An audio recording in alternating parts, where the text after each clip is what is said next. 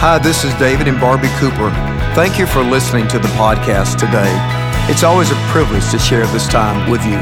Remember to subscribe to our podcast and follow us on social media.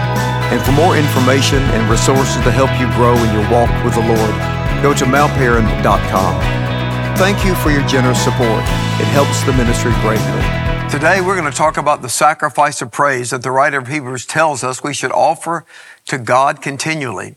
The great author C.S. Lewis wrote, Praise is inner health made audible. Praise is the healthiest attitude we can express. Praise to God is the answer to depression, hopelessness, and fear. So the Word of God tells us here in Hebrews chapter 12, through Jesus, therefore, let us continually offer to God a sacrifice of praise, the fruit of lips that openly profess His name. And do not forget to do good and to share with others, for with such sacrifices God is pleased. Verses 15 and 16 of Hebrews 13. What an incredible passage teaching us how to live a healthy life.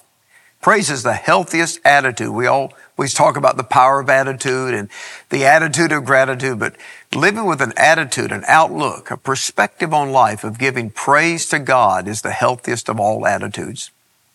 Well, there's some great things we learn about the power of praise in this passage before us today. First of all, praise honors God. He says, through Jesus, therefore, let us offer to God a sacrifice of praise. So praise is going upward to God. It is getting our minds off of this world and our thoughts off of the things around us and getting us to think about things above us. Praise is directed to God Himself. We sing to the Lord. We offer praise to God. We tell God thank you. The same way they express gratitude to one another for the gifts we give each other and the help we give each other. Praise is giving God thanks, honor, and glory for who He is and what He has done and what He is doing. So we praise God, first of all, because of Jesus. We praise God through Jesus. He says, through Jesus through what Jesus has done for us, through Jesus' death on the cross for our sins, through Jesus' redemption of our souls, through Jesus' love for us, through Jesus, our high priest. That is a theme of Hebrews, that we're always coming to God through Jesus. Jesus said in John 14, 6, I'm the way, the truth, and the life. No one comes to the Father except by me. It is through Jesus that we enter heaven. It is through Jesus that we pray. It is through Jesus that we worship. It is through what Jesus has done for us in saving us, in redeeming us, that we can now offer God. It is through Jesus that we can come boldly to the throne of grace and obtain God's mercy and find grace to help in time of need. Hebrews 4 and 16 tells us. So praise honors God, but we come to God through Jesus. We don't come through our own perfection, which none of us are perfect. We don't come through religion because religion can't save us. We don't come through some good works or offering some tithes and offerings thinking we can buy our way into the presence of God. We come to God through Jesus and what He has done for us and what He does for us today as our high priest. And we learn here that praise is a sacrificial offering to God for His blessings. And the word sacrifice appears here. Now, in the Old Testament, they had certain sacrifices that they used in worship, but all those sacrifices really pointed to the sacrifice of Jesus at Calvary. In the Old Testament, when worshipers brought a sacrifice and offering, it's, the sacrifice is kind of a substitution for the worshiper. Instead of offering ourselves on an altar, we offer an offering, which is an expression of our personal dedication to God of our personal commitment to Jesus as Lord. So here we learn that praise is a sacrifice. It's a spiritual offering. We don't offer the types of sacrifices that were used in the ancient world, but we offer spiritual sacrifices to God. And here we learn that praise to God is a sacrifice pleasing to Him. And we're thanking God for His blessings. And when you focus on the blessings of God in your life every day, continually, It'll motivate you to praise God. This is why the psalmist David wrote so many psalms. These are songs of worship. The word psalm means a song of worship and praise because he was always thinking about how God was blessing him. He thought a lot about the goodness of God and the grace of God and the mercy of God, and the forgiveness of God and the presence of God. And because his mind was on the Lord, these songs came out of his heart. He expresses praise to God for his blessings so poignantly in Psalm 103 verses 1 through 5. Bless the Lord, O my soul, and all that is within me. Bless his holy name. Bless the Lord, O my soul, and do not forget his benefits, who forgives all of your sins, who heals all of your diseases, who redeems your life from destruction, who crowns you with loving kindness and tender mercies, who satisfies your mouth with good things, so that your youth is renewed like the eagles. Bless the Lord, O my soul. Forget not all his benefits. And it is when we think about the blessings and benefits of grace that our attitude becomes positive and that we thank God throughout the day. And it's when we look around us and we look at all the problems or we start complaining about what we don't have or we get envious of somebody else and say, why are they more blessed than me? When we get jealous of what somebody else has that we lose our focus on how good God is to each one of us and how God has blessed us, that we, that's when we develop the, the attitude of complaining. And we lose that spirit of praise. But when you focus on the blessings of God in your life every day, it'll motivate you to offer to God continually a sacrifice of praise, and most importantly, for Jesus and for what He has done for us by saving us and redeeming us well, the second truth we learn here from Hebrews, the 12th chapter, is that praise is a wit. Sorry, I said the 12th, it's the 13th. The second truth we learn here from the writer of Hebrews is that praise is a witness to others. So he says, the fruit of our lips that openly profess his name, that profess the name of Jesus. Now, you know, we become Christians when we believe in our hearts and confess or profess, either word means the same thing, Jesus is Savior. Remember Romans chapter 10 verse 9 and 10 says, if you confess with your mouth Jesus is Lord and you believe in your heart God raised him from the dead, you will be saved. Acts 1 verse 8, Jesus says you will receive power when the Holy Spirit comes upon you and you will be my witnesses. Well, a witness is somebody who professes Jesus. Worship is a witness to others. So it's not just a way to honor God and bless God and a way really to create joy in our own hearts. When people hear us worshiping God and blessing God and being grateful it is a witness to them of the reality of grace in our lives. A lot of people today aren't very positive. They aren't very happy. A lot of complaining going on.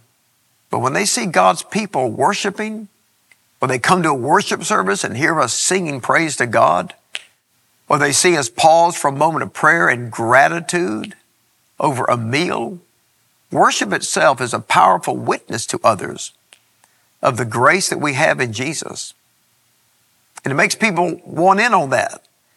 They want to know why you're so happy, why you're not so worried, why you're so grateful.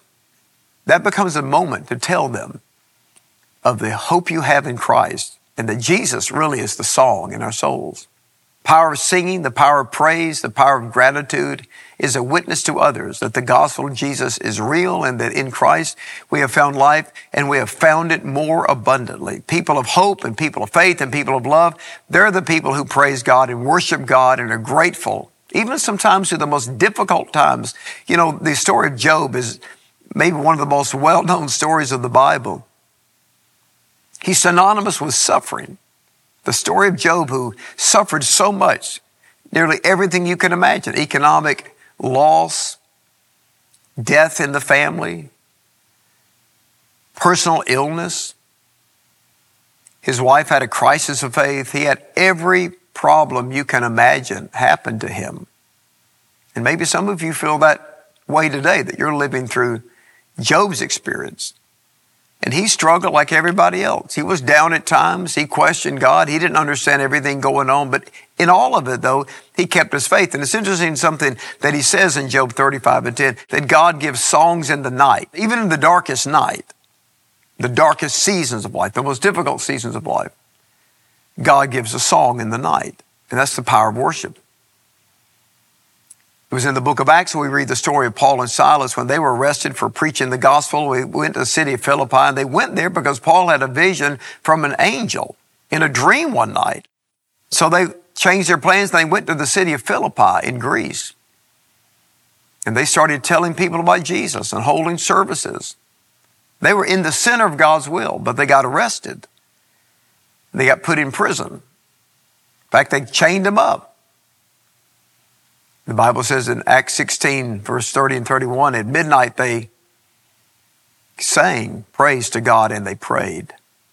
There was an earthquake, and that's when the Philippian jailers asked them, What must we do to be saved? Whatever they were singing about, they were singing about Jesus. They were singing about salvation because He came to them and said, What must I do to be saved? I want in on it. It was their worship. And that's when they said, Believe on the Lord Jesus Christ and you'll be saved in your household. And He took them home from the prison, bandaged their wounds, had all of His family come over in the middle of the night, His neighbors, and said, Tell everyone about Jesus. And there's a miracle of household salvation. But what was the witness? They weren't preaching sermons there. They were singing songs. They were singing praise. And that's what praise is. It is a sermon. It's a sermon set to music. They were singing about Jesus. And their worship became a witness. Anybody that could sing in prison instead of complain like everybody else was in the prison must have something nobody else in the prison had. It becomes a powerful witness to others, the joy that we have and the praise that we give to God, even in the most difficult times. And people will want in on the blessings of God when they hear us worship. Well, the third truth we learn here in Hebrews is that praise makes us generous. The writer tells us, and do not forget to do good. So you're worshiping God, you're giving praise to God, but worship goes outward as well as upward. Do not forget to do good and to share with others. For with such sacrifices, God is pleased. And He means helping people financially, share with them in their needs, their actual physical needs. That's what he's talking about here, the generosity of giving. And here we learn that financial giving is worship. It's a sacrifice to God. When we give our tithes and offerings in the house of God, when we help someone in need, that's an act of worship to God. God receives our giving as worship. That's why Proverbs chapter 3 verse 9 says, honor the Lord with your wealth. Honor is worship. That's what worship is, showing honor and praise to God. So when we're grateful to God, we become generous. The more grateful we are to God for His blessings, the more generous we will become with His blessings. It's easy to give your money away when you realize it's not your money. It was given to you. It was a blessing from God. It changes the way we look at things. Instead of owning things and possessing things, and trusting things, we see even our financial provisions as a gift from God. Our physical health is a gift from God. A lot of people don't have that today. Our talents and abilities are gifts from God. When we realize everything we have, we have received. It was a blessing from God. When we know that and we're grateful to God for our talents and our abilities and our health and our finances, when we are grateful, we will naturally become generous. When people are generous, it's because they have a grateful heart. People that aren't grateful are never generous. They're stingy. They're misers. They hold on to everything. They look out for themselves first and foremost because they're not grateful. They take everything for granted. But when we are grateful to God and bless Him and honor Him, you see, the Bible says in James chapter 1 verse 17, every good, not some, not most, every good and perfect gift comes from above, from the Heavenly Father. When you realize everything in your life is a gift from God, it will turn you outward in generosity toward others. And just as God has so graciously given us all things, we naturally then become godly like God and we give freely to others. Proverbs 11, 25 is one of my life passages, one of my life verses in the Bible. A generous person will be richly blessed. He who refreshes others will himself or herself be refreshed. Jesus said in Luke chapter 6 verse 38, give and it will be given to you a good measure, pressed down, shaken together and running over. 2 Corinthians chapter 9 verse 6 to 8, Paul the apostle said, remember this. Whoever sows sparingly will reap sparingly. Whoever sows generously will reap generously. For God loves a cheerful giver. For God is able to make all grace abound toward you. So that at all times, in every way, having all that you need, you will abound in every good work. The word abound means to increase to the point that it's overflowing. It's like filling a, a glass with water up to the brim and then it just spills over. That's what abounding means, that God will give you all things in an abundant way. In 2 Corinthians 9, verse 11, Paul says, May God make you rich in every way so that you can be generous on every occasion. When God makes you rich, when God blesses you, when God provides as His children, He's doing it so that we can also be generous to others. What a great, healthy, holy, and positive way to live.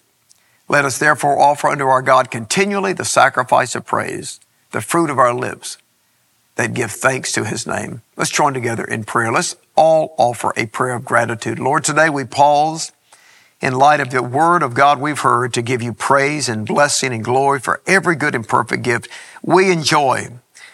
Father, may your generosity flow through us to bless others in Jesus' name. Thank you for sharing this time with me today.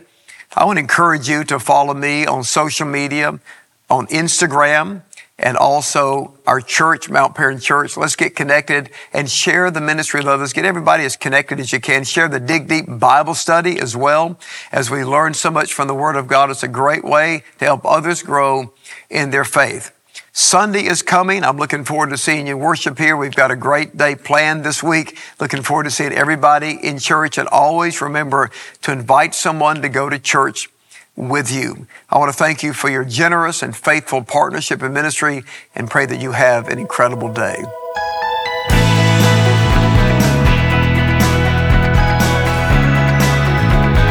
I trust the message has been an encouragement to you today. Remember to follow us on social media and connect with us at mountparan.com.